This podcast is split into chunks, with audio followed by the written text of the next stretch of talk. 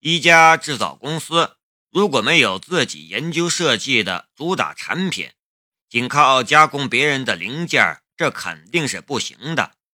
这是一个竞争残酷的世界。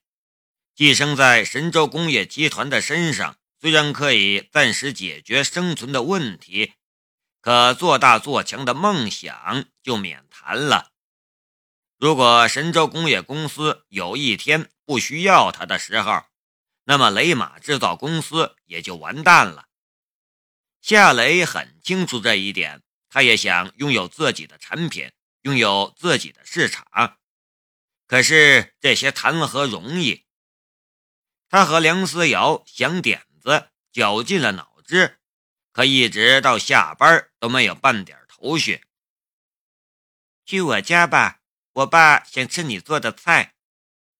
收拾下班的时候。梁思瑶对夏雷说道：“还有，你最近的进步很快，我也想和你切磋一下。”“好啊，反正我也是一个人住，不回去也没人管。”“你真该找个女人管管你了。”“嘿嘿，我还没想过。”夏雷说道。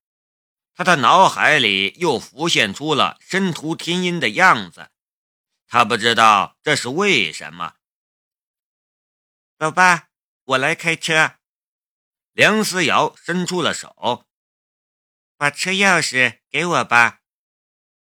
夏雷将车钥匙给了梁思瑶，说道：“等赚钱了，我给你买一辆。”梁思瑶微微的愣了一下。干嘛给我买车？夏雷说道：“给你买车还需要理由吗？”梁思瑶的脸颊莫名其妙的红了一下，她露出了一个好看的笑容。“我不会客气的，你要是给我买，我就收下。”两人说说笑笑下了楼，又往停车场走去。车间里的工人们也下班了，三三两两去往食堂走去。他们都很年轻，男孩和女孩打打闹闹，老远就能听到他们的笑声。梁思瑶忽然想起了什么，对了，我们的工人都是从学校里招来的，都是小青年，我觉得我们应该给他们讲一下。安全问题，不然闹出麻烦来可不好。”夏雷说道。“不是有讲过吗？我还跟周小红、杨本才、刘学兵三个车间主任交代过，务必要做好安全工作。如果工人不按安全规则操作的话，一定要处罚的。”梁思瑶打了夏雷一下，神色怪怪的。我说的不是那个安全问题啦。夏雷哑然的道：“那是什么安全问题？”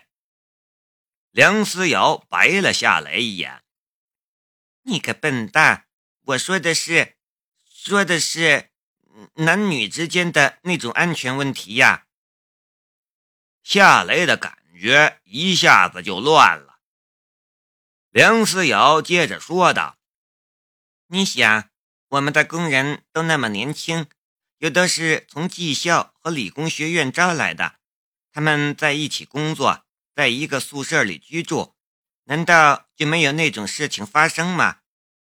员工恋爱和有那方面的生活其实也无所谓，可要是忽略了安全教育的话，一旦怀上了，对他们是很不好的。他们还没有做好当人父母的准备。夏雷尴尬的笑了笑，还真是复杂呀，我倒从来没想过这一点。嗯，这件事还没等夏雷说出来，梁思瑶就打断了他的话：“别找我啊，这件事你去负责。”夏雷一脸窘色。我我完全没经验呐！啊，你梁思瑶的神色变得好奇了起来，嘴角的笑容也多了一点耐人寻味的味道。你该不是还是那个吧？嗯嗯。夏雷避开了梁思瑶的视线，所以你去负责吧。梁思瑶的脸颊又红了。我我也完全没经验呐。两人你看看我，我看看你，气氛一下子就变得非常尴尬了。两人对那种事情完全没经验的人。怎么去给一群处在青春期的轻功上安全课呢？我还是让陈阿娇去负责吧，他脸皮厚，什么都敢说，又是副车间主任，他没问题的。夏雷很快就想到了解决的办法。梁思瑶松了一口气的样子。那这事儿明天我跟他谈一下。我们回家吧。我们回家吧。这句话又让原本尴尬的气氛添了几分说不清道不明的意味。却不等夏雷和梁思瑶上车，一辆宝马车就从大门口驶进来，眨眼儿就来到了两人的面前。车门打开，一身 OL 职业装的池静秋从车里走了下来。他的手里还拿着一张烫金的请柬。哎呦，夏总，你公司开业也不打个招呼，真不够意思。你忘了我这个合伙人了吗？还有，不给我介绍一下你的美女秘书吗？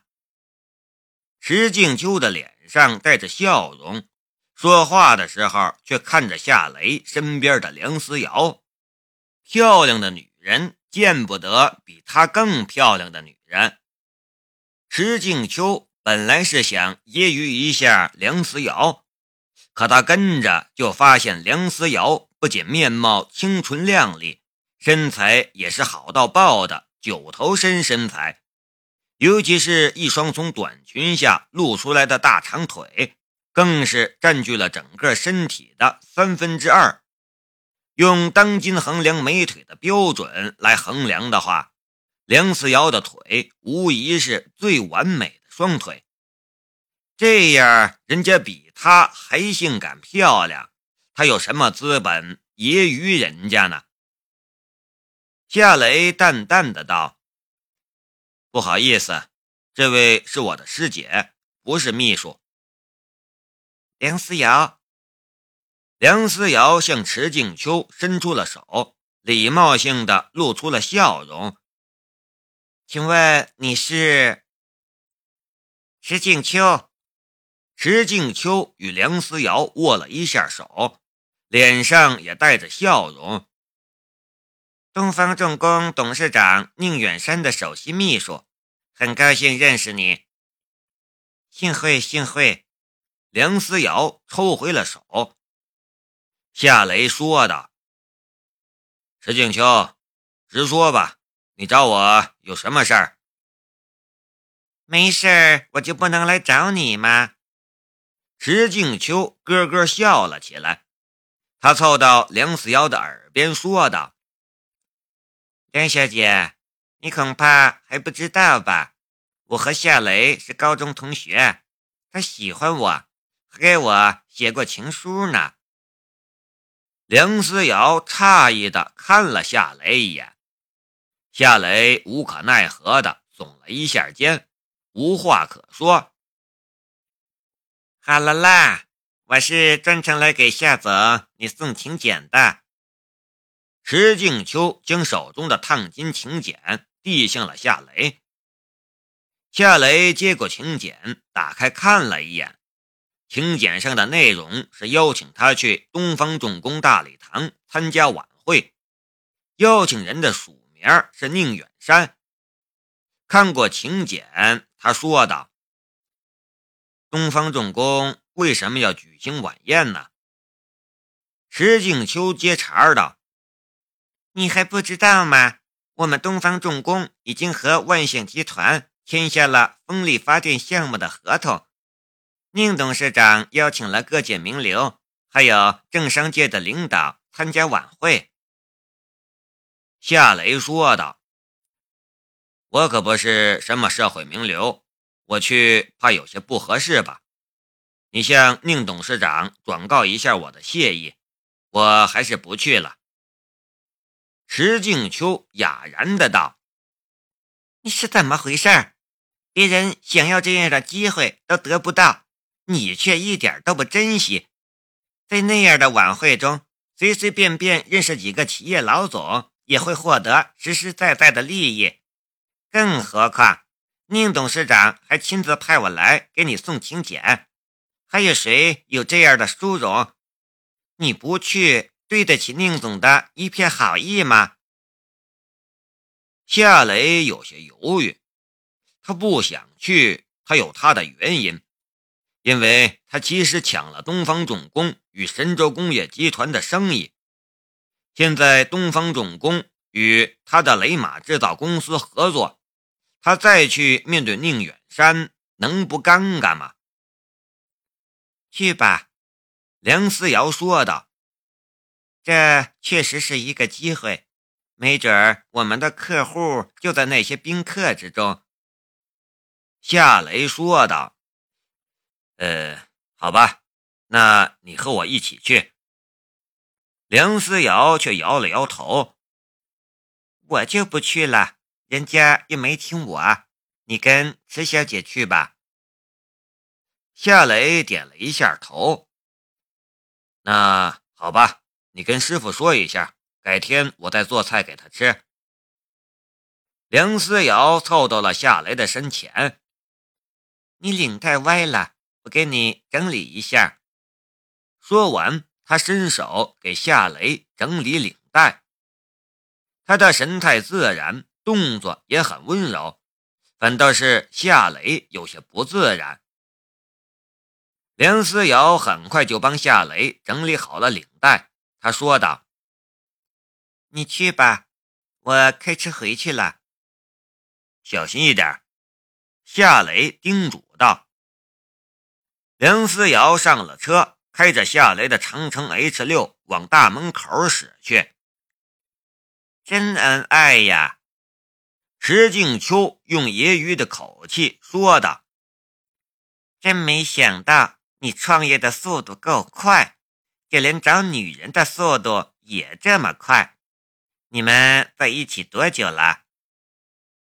夏雷说道：“你可别乱说，她真是我师姐，我师傅梁正春是严永春的传人。”石静秋笑了笑：“功夫什么的我不懂，可一个女人帮你整理领带，你不知道那意味着什么吗？”夏雷说道：“你想多了，嘿嘿，难怪你找不到女朋友，你不懂女人的心，不然当年你就追到我了。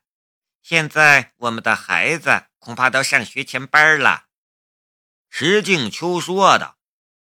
夏雷感觉一下子就不好了。来到万象集团。停车场上早就塞满了各种高档车辆，其中不乏上千万的豪车，比如申屠天音的座驾劳斯莱斯幻影。他也来了。看到申屠天音的座驾，夏雷的心里冒出了这样一句话，可他跟着又自嘲的笑了笑，暗暗的道：“东方重工与万象集团。”敲定风力发电项目的合作，作为万象集团的总裁，他怎么可能缺席这样的晚会呢？石静秋锁上了车门，夏总，请跟我来吧。听他叫夏总，夏雷具有一种被揶揄的感觉。雷马制造公司是一个依附在神州工业集团上的小公司。就连属于自己的产品都没有，更别说什么在制造业的领土之中占有一席之地了。而他这个老总，恐怕也是来参加这个晚会之中的所有老总之中最寒酸的一个吧？你在想什么呢？没什么，走吧。夏雷收起了思绪。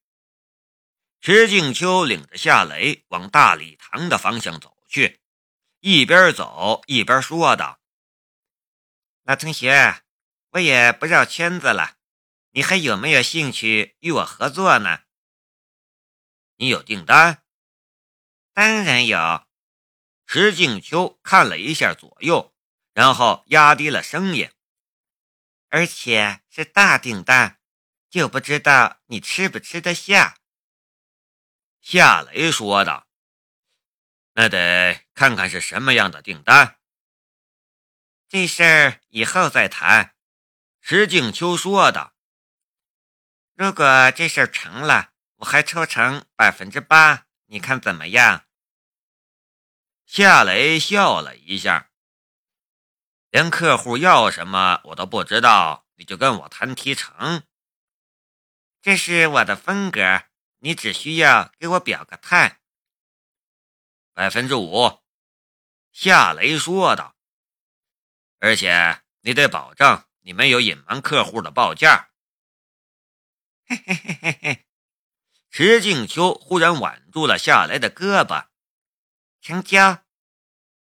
夏雷感觉他的胳膊被类似果肚般的东西挤压了一下，那种感觉让他静悄悄的紧。张，他想挣脱他的手，可最终还是放任了池静秋的行为。为了生意，总得有点牺牲，不是？